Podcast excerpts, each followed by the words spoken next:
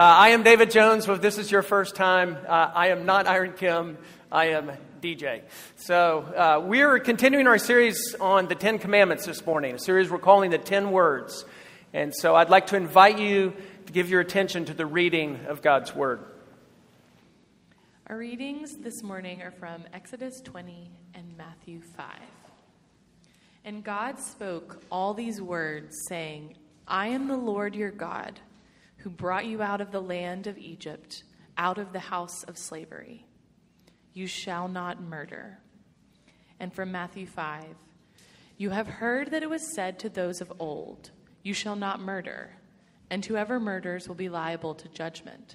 But I say to you that everyone who is angry with his brother will be liable to judgment. Whoever insults his brother will be liable to the council, and whoever says, you fool, will be liable to the hell of fire. This is the word of the Lord. Thanks be to God. Let us pray together. God, sometimes your words are hard, but they're meant to create soft hearts. So, Lord, would you be at work this morning to soften our hearts and to reshape them into the likeness of your Son? We ask this in Jesus' name. Amen. We are now 6 weeks in to our series on the 10 words. And if you haven't been here or you've already forgotten everything we've talked about, quick review. These 10 words, 10 commandments, are an expression of God's will for his people. So if you're someone who wants to know God's will for your life, a great place to begin is by looking at his commands. But we've noted all along that these 10 words actually don't begin with a command. They begin with a declaration. I am the Lord your God who brought you out of slavery, who rescued you from Egypt. And that's an important context for receiving the words that we hear in then these 10 statements. And one of my friends put it like this. It's as if God is saying to a group of ex-slaves who have been in slavery longer than America has existed. Think about that for a second. He's saying, when you come into the land that I am giving you, and you walk on the grass that will be yours and not someone else's grass, and when you drink the wine that you have made for yourselves, not for someone else, and when you eat your food, and when you lay down to rest in your house, don't attack one another. Don't stab one another. Don't strangle one another. Don't assault one another. Don't harm one another. Or as our translation puts it, do not murder. Now, I think when we hear this command, we have kind of two responses. One response is we say, do we really need to be told this? Do not murder. I mean, isn't this kind of obvious to everyone by now? But as Sigmund Freud pointed out in the quote that scrolled on the screen behind you as you were coming in, actually, history verifies, apparently we aren't getting it. And the other response is, but finally, a command I know I haven't broken. Yeah, you're going to get me on covet. And after Iron explains what it means to have no other gods before me, yeah, okay, I'm guilty. But murder, not a chance. But when you actually begin to see how this works its way through the story of Scripture, and you recognize that the Apostle John connects this command to hatred in our hearts and neglect of the poor, that James actually connects the themes here with how we use our words and the damage we do to people made in God's image. And then when we look at what Jesus does, when he takes this command to the depths of our soul, you best slow your roll if you think that you don't need to hear this. If we're going to take these words seriously, we need to grapple with both the breadth and the depth of this command. And let me say up front, this is going to get uncomfortable. But I want you to remember that we're here to gather around good news. And the thing about our hearts is we won't ever run to the good news unless we've wrestled with the bad news about ourselves. So I want to begin by looking at the breadth of this command. When you look at it, it's very short in English. You shall not murder. It's even shorter in Hebrew. It's only 2 words. And older translations used to, if you go look at, translations 50 years ago or whatever, they'll say, do not kill. And that's too broad, because this isn't talking about killing of animals. Sorry, vegetarians. It's not what this command is about. Nor is this talking about war. Sorry, pacifists. That's not what this is talking about. Nor is this talking about self-defense or capital punishment, although this probably deserves some pretty careful moral and ethical reflection, and it has some bearing on those things. But if you look at newer translations, like the one we're looking at, they say do not murder, and that's much better, but also potentially too narrow. Because when you and I think of murder, we think of that cold-blooded crime. But the Hebrew word ratzah is also used in cases of accidental deaths that result from negligence or carelessness. And, by the way, it's not like this command is saying, it's okay to beat and maim and abuse and harass and hurt people as long as you don't actually kill them. Just stop short of that. This command has a breadth that goes much wider in our lives than we realize. Let me put it this way. If the Ten Commandments were given in our day, they would likely not be written on stone. They'd be written on an iPad. And each command would be a hyperlink. And when you clicked on it, it would take you to anchor texts. One such anchor text in the Pentateuch, the first 5 books of the Bible, is Genesis 1. That God made man and woman in his image. Distinct from all other forms of life, human life is sacred, is special, is precious. We're not authorized to dispose of it on our own terms. We are not sovereign over determining its end. And yes, there are exceptions. The awful realities of war in a post-fall world, laying down your life to save someone else's life in an act of self-sacrifice. But the taking of life is always a sad and grievous reality. God forbids us taking life and death into our own hands, as if it is just ours to take on our own terms. Now, there's a flip side to this. Another anchor text that the hyperlink would take you to would be Leviticus 19. Where we read the words, you shall love your neighbor as yourself. The Apostle Paul actually links do not murder and love your neighbor together. We heard this earlier in our liturgy in Romans 13. And he actually takes a bundle of these laws and says they're summed up in one phrase. Love is the fulfilling of the law. Love your neighbor as yourself. So though this command is stated negatively, like all the commands, it's meant to be turned inside out and viewed positively. It's as expressing God's beautiful life that he wants his people to live. So do not murder is also a call to guard and protect life, because it is sacred. Why is it sacred? Because human beings are made in the image of God. Guard and protect what is sacred. That is the duty of love. So there is a prohibition about taking life, and there is an obligation to guard and protect it in love. Because human life is sacred, and it is not ours to take on our terms. So let's think for a moment about ways we might break this command. You can break this command through acts of commission. Actually taking someone's life. And by the way, we've had people in this congregation over the years who have done that. Or you can break it through negligence or carelessness, causing the loss of life. Drunk driving, reckless driving. But you could also break it through acts of omission, failing to guard and protect life when it's in your circle of responsibility. And by the way, every society recognizes this, every modern society. That's why they have speed limits and FDA regulations to make sure people aren't carelessly poisoning, each other. It's a duty to guard and protect life. And the vision that God gives for his people is that all persons, regardless of social status or rank or cultural influence or importance or gender or disability or health, all are sacred. You might say, how do you define sacred? You know, sacred is hard to define, but as theologian Karl Barth put it, he said, you know something is sacred when it inspires reverence, because you want to treat it with carefulness and care. You feel this in those moments when someone's life is near its end. It's agonizing. It's like you know you're on holy ground at that moment.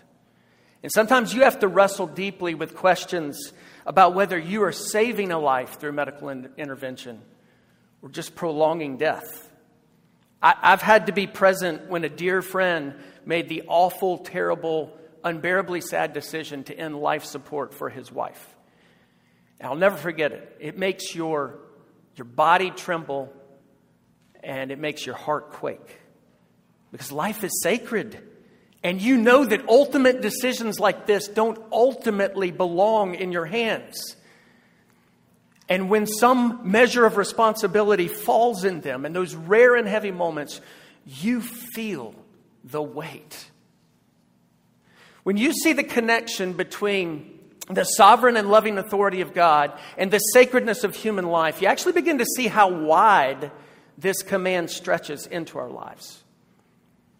Think about suicide for a moment. That's a topic that here in Palo Alto has gotten a lot of attention over the years, and it's been a great concern. There was a rash of suicides years ago, and we actually, as a church, reached out to several high schools in the area, offering our support and help in any way that we could, because we know life is sacred, and this is terrifying.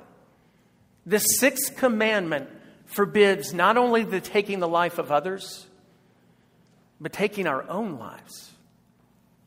Because life is not ours to take on our own terms. And God says, no, your life is precious to me. This isn't a moment for moral condemnation. It's a moment for grief. Not only for the act or the attempted act, but for the conditions that make it thinkable and doable. For really to obey the sixth commandment, we have to care about the mental and emotional and psychological burdens that people carry that would make them consider this. Or how about this one? Police brutality or race-based hate crimes. How easy it is for us to get sidetracked into partisan politics on the topic and just miss the horror of the way human beings treat one another sometimes. We should grieve, not only for the act, but for the conditions that make the act thinkable and doable. And loving our neighbor means doing what we can to help address this. You know, in our political climate, it's easy to just drift into partisan policies and miss the principles that are to ground us. And it's interesting that in the debate about abortion, one side privileges the right to have sovereignty over one's body. But in the debate about gun control, another side privileges the right to bear arms. And those concerns are not illegitimate, but shouldn't the responsibility to guard and protect life come first? Shouldn't it be privileged above all our other rights? Because without guarding and protecting life, there are no other rights that are even possible. And I am not making a statement about political policy. I'm making a statement about ethical principle that God has given us that should be taken with the utmost seriousness. You know, as a church, I have conversations all the time with people and try to explain as best I can that as a church, we don't want to be driven by cultural issues so that life in this community feels like just a running commentary on the latest headlines. We want to be led by God's word. We want Him to lead us by His word. But when He speaks in His word on matters that touch cultural issues, we must listen. And I want to take one of the most emotionally volatile ones and dig into it for a moment. I want to talk about abortion. And I will confess to you that I am nervous about talking about this. But I'm not nervous because I'm afraid of saying what I believe to be the truth. I am nervous because I am afraid I won't say it well, or I won't say enough. And everybody knows that in our cultural moment, our public discourse is so shrill and so polarized that it feels like if you just shuffle your foot wrong, then suddenly you're put into this camp or that camp that maybe you don't want to be identified with. But even more important to me, I know that this subject touches the lives of many people in this room. I know some of your stories, and I know that there are others. And I just want to ask you, just hang in there with me. Hang in there with me, because we are ultimately here to gather around good news.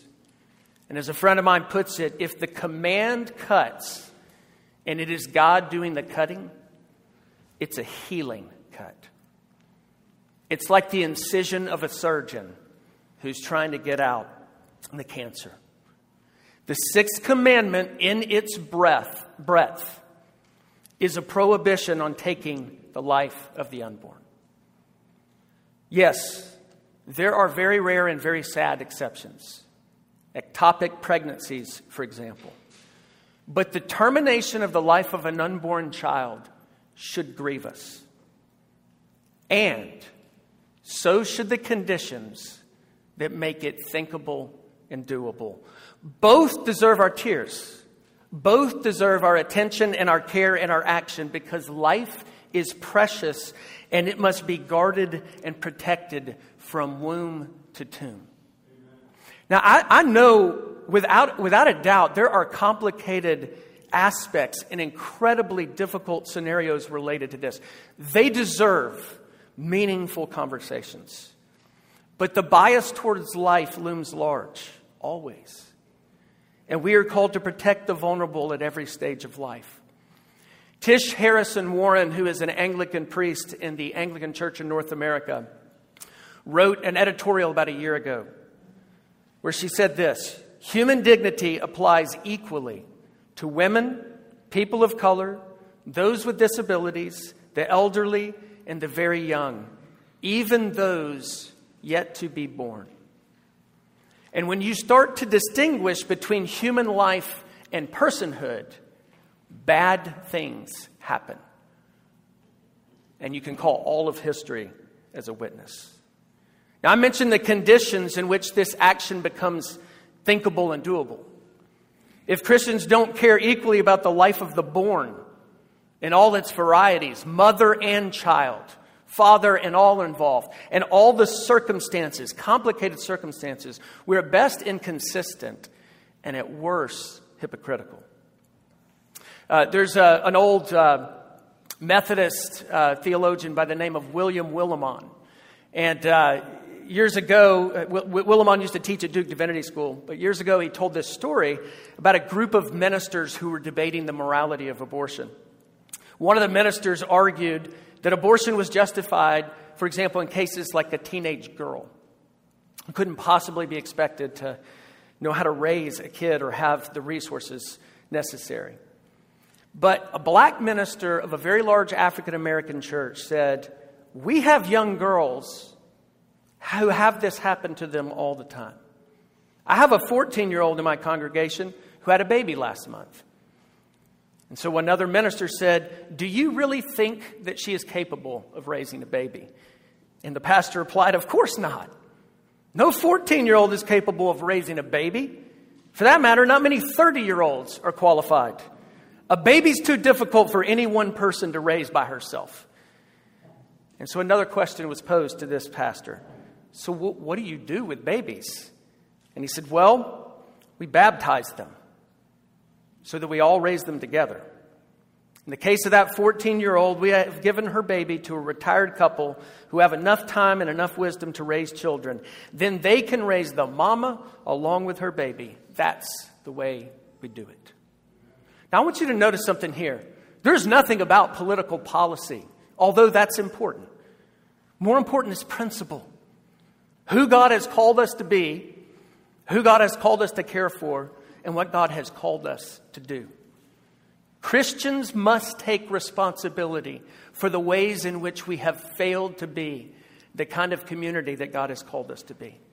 Caring for the widow and the orphan and the battered woman and the economically destitute.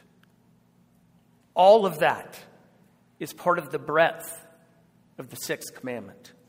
Now, here's something really encouraging. When Christians have taken this to heart, this call to guard and protect life because it is sacred, you find some of the most spectacular things in history. The early Christians went around collecting babies abandoned by others. Happened in the first 2 centuries quite frequently. They created food rosters for the hungry and starving in the 3rd century. They established hostels for the homeless throughout the Roman Empire in the 4th century. European monasteries provided accommodations and workshops and schools and almshouses in the 9th century for those who had no access. There's a famous law code in the 12th century written by Gratian, theologian. It was called the Decretum, and it insisted the rich had a moral obligation to assist the poor. William Wilberforce, you know his name, his passion to end the transatlantic slave trade in the late 18th century and early 19th century, it was animated by his concern for the dignity of image bearers. And the human rights campaign in the 20th century was rooted in these same theological convictions. David Skeel, I don't think he's a Christian, but he's a professor at the University of Pennsylvania's Law School, wrote, "The belief that each one of us is made in the image of God has been the inspiration for numerous human rights initiatives throughout history, even though the religious language got omitted." And look, when you see the 6th commandment hyperlinked to the sacredness of image bearers, you begin to see how wide of a reach it has in our lives. Here is its breadth. But if we're going to fully take it in, we also have to see its depth. The second passage you have printed for you are the words of Jesus from his famous Sermon on the Mount. And then they're like a punch in the gut, because Jesus lumps together murderers and angry people. "You have heard that it was said, 'You shall not murder.' But I say to you that everyone who is angry with his brother will be liable to judgment." And suddenly you realize this command went from something that hardly anyone thinks they have broken to something everyone knows they have broken. And while there is such a thing as righteous anger, most of ours is not. Jesus takes this command and he applies it to the depths of our hearts. And this is what he says: anger is the seed of murder. The word Jesus uses here for anger is the Greek word orge. And it describes this orientation of contempt and bitterness and resentment. It's used in the present tense. So it's not talking about just a one-time angry outburst. It's talking about a long-term hostility to someone. You know what this is getting at? The smoldering resentment, the nursing a grudge. And Jesus says, when this takes root in your life, the seed of murder is in your heart. Now, the problem for most of us is we actually don't think this is a real problem. And there were some memes going around a few years ago. One of them was Hank Hill from King of the Hill, that show. And it was a quote from Hank Hill that said, "I don't have a problem with anger. I have a problem with idiots." And then there was one shortly around the same time, another meme that said, "I don't need anger management classes. You need shut the bleep up classes." Our default mode is to see our anger as always and entirely someone else's fault. How do we say it? "You made me so angry." But think about the anger that we often feel. There's the anger that comes from our pride. Someone snubbed us, overlooked us, right? Didn't give us the attention or the respect that we think we deserve or got in our way. There's the anger of envy. Someone has something that you want, or life is going way better for them than you think they deserve, and it's not going as well for you as you think you deserve. And then there's that anger of hatred, where someone really did wrong you, but your response is all out of proportion to the offense. They flicked your nose, you stabbed them in the throat. And the scary thing about anger is you feel so right in feeling you were wronged. Slate.com ran a piece in 2014 called "The Year of Outrage." I can't even imagine if they were to try to do that now. But that's where one of the articles coined the term outrage porn. This nasty, demeaning speech that is supposedly okay because of indignation. And it says, we love the thrill of being angry at another person without any personal accountability or commitment to them as a human being. We're addicted to this. And Jesus says that is a sign of a murderous heart. Now, some of us might say, sure, look, I may be angry, okay, hot got me, but I would never murder. And on the one hand, there's a certain naivete about this.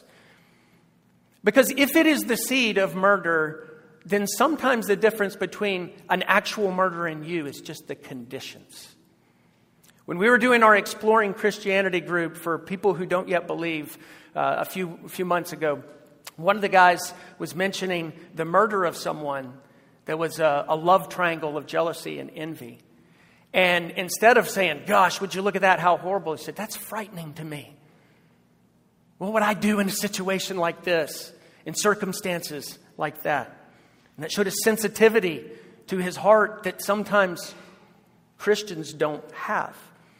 But on the other hand, to say, yeah, I'm angry, but I would never murder, is actually to completely miss Jesus' point. Because God's concerns go deeper than keeping you from committing homicide. He wants to heal our hearts. And the kind of anger that Jesus is talking about has enormous destructive power. It's murder in seed form. And what is its fruit? Well, its fruit is ravaged relationships. Jesus draws our attention to our murderous words.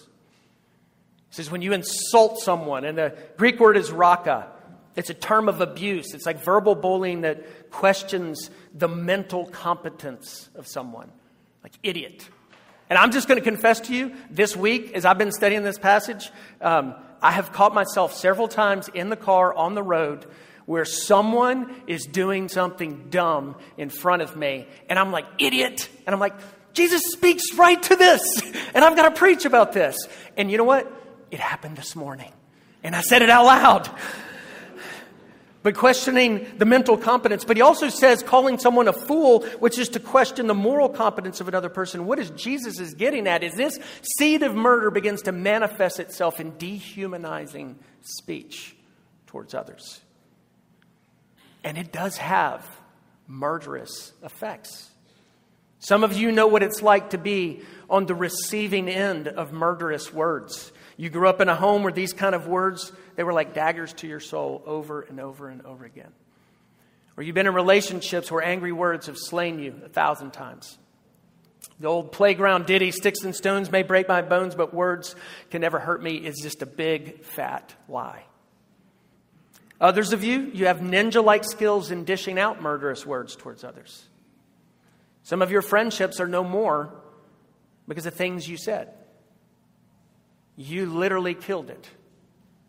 Some of your work relationships are dead because angry words murdered them.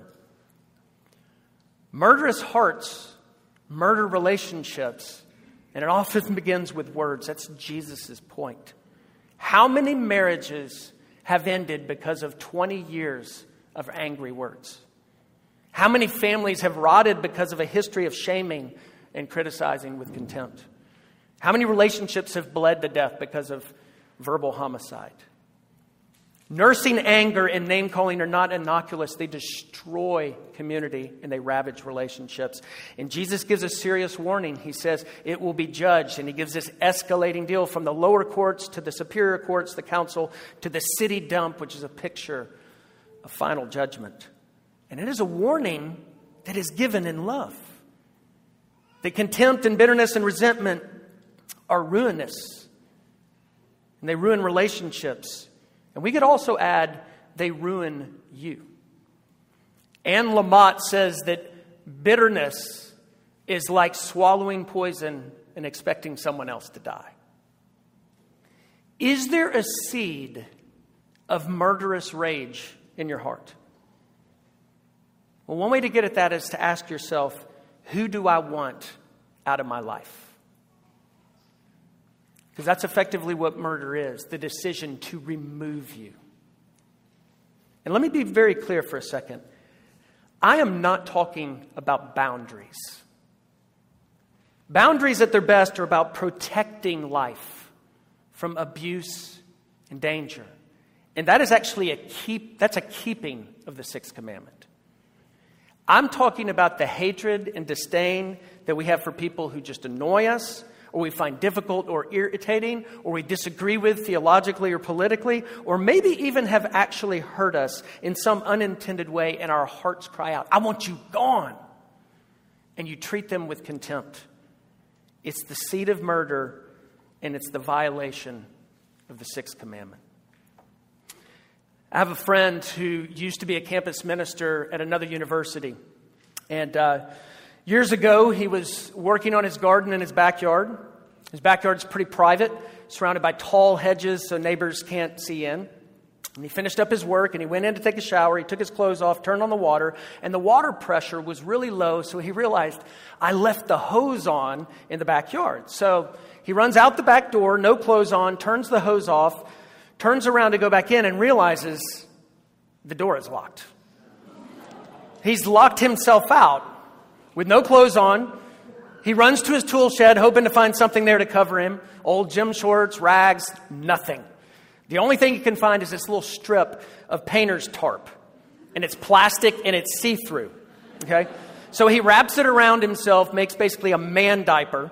And he's like, the front door is unlocked. Now I'm going to have to make a run for it. But the problem is that his house is on a busy street. There's lots of cars, elderly people taking walks, all the thing, but it's the only way in. And so shamefully, as quickly as possible, he dashes in his man diaper into the front yard and through his front door into his house. And now, maybe you've never been stuck outside naked in public. Or maybe you have. We should probably talk about that sometime. But we have all felt, morally and spiritually, what he felt at that moment. That being exposed is one of our greatest nightmares. The threat of being exposed terrifies us. And maybe that's how you feel right now. Maybe you've had your heart exposed by God's word, and it's terrifying. That's one of the things the law is supposed to do. But there is a place to run for refuge. And not only for refuge, but for healing. It's remarkable to me how many of the key figures in the Bible were actual murderers. King David orchestrated the death of Uriah the Hittite. Saul, before he became Paul, was involved in the arrest and killing of Christians. And yet somehow, God got a hold of them and changed their hearts. And how did he do it? It was through the promise of his grace that culminated in the murder of his son. Jesus was killed at the hands of lawless men, Peter says in his speech on that great day of Pentecost. That he bore the hatred and the rage and the insult and the disgust thrown at him. He was treated with contempt and disdain. And it all happened, Peter tells us, according to the definite plan and foreknowledge of God. That God ordained to permit what he hates in order to accomplish what he loves. And what was that? In God's plan, the murder of his son led to the salvation of the world. It's like God dove into the deepest, darkest, and most hopeless place and comes back up with beauty and life.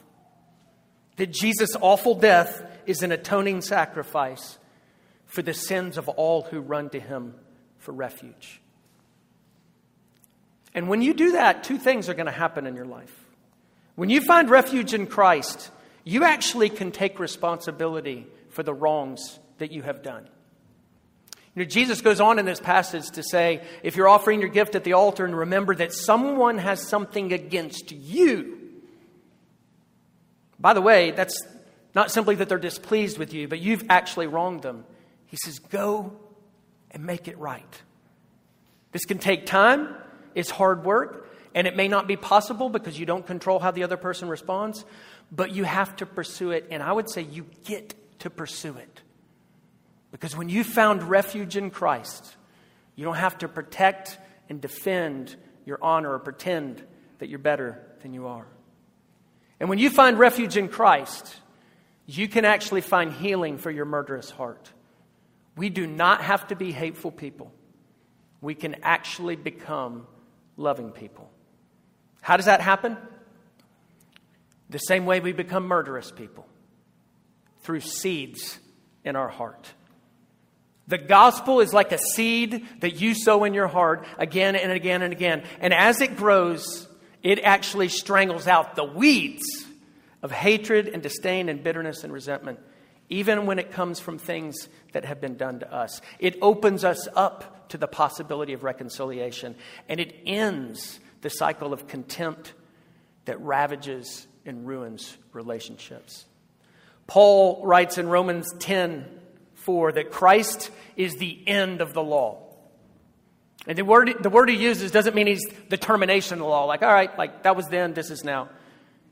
It's telos. Christ is the destination of the law. The law lays down the tracks of the good life, but it soon becomes obvious that we need a rescue greater than the rescue from Egypt. The law exposes our need. We need a Savior. And Jesus is the Savior we need. The law leads us by the hand to Jesus Christ. The one who is Lord of life laid down his life for murderous hearts like yours and mine. This is the one in whose hands we can trust matters of life and death. This is the one who can change us from bitter and resentful people into people who love our neighbor as ourselves. Let's pray together. Father, we thank you for your word.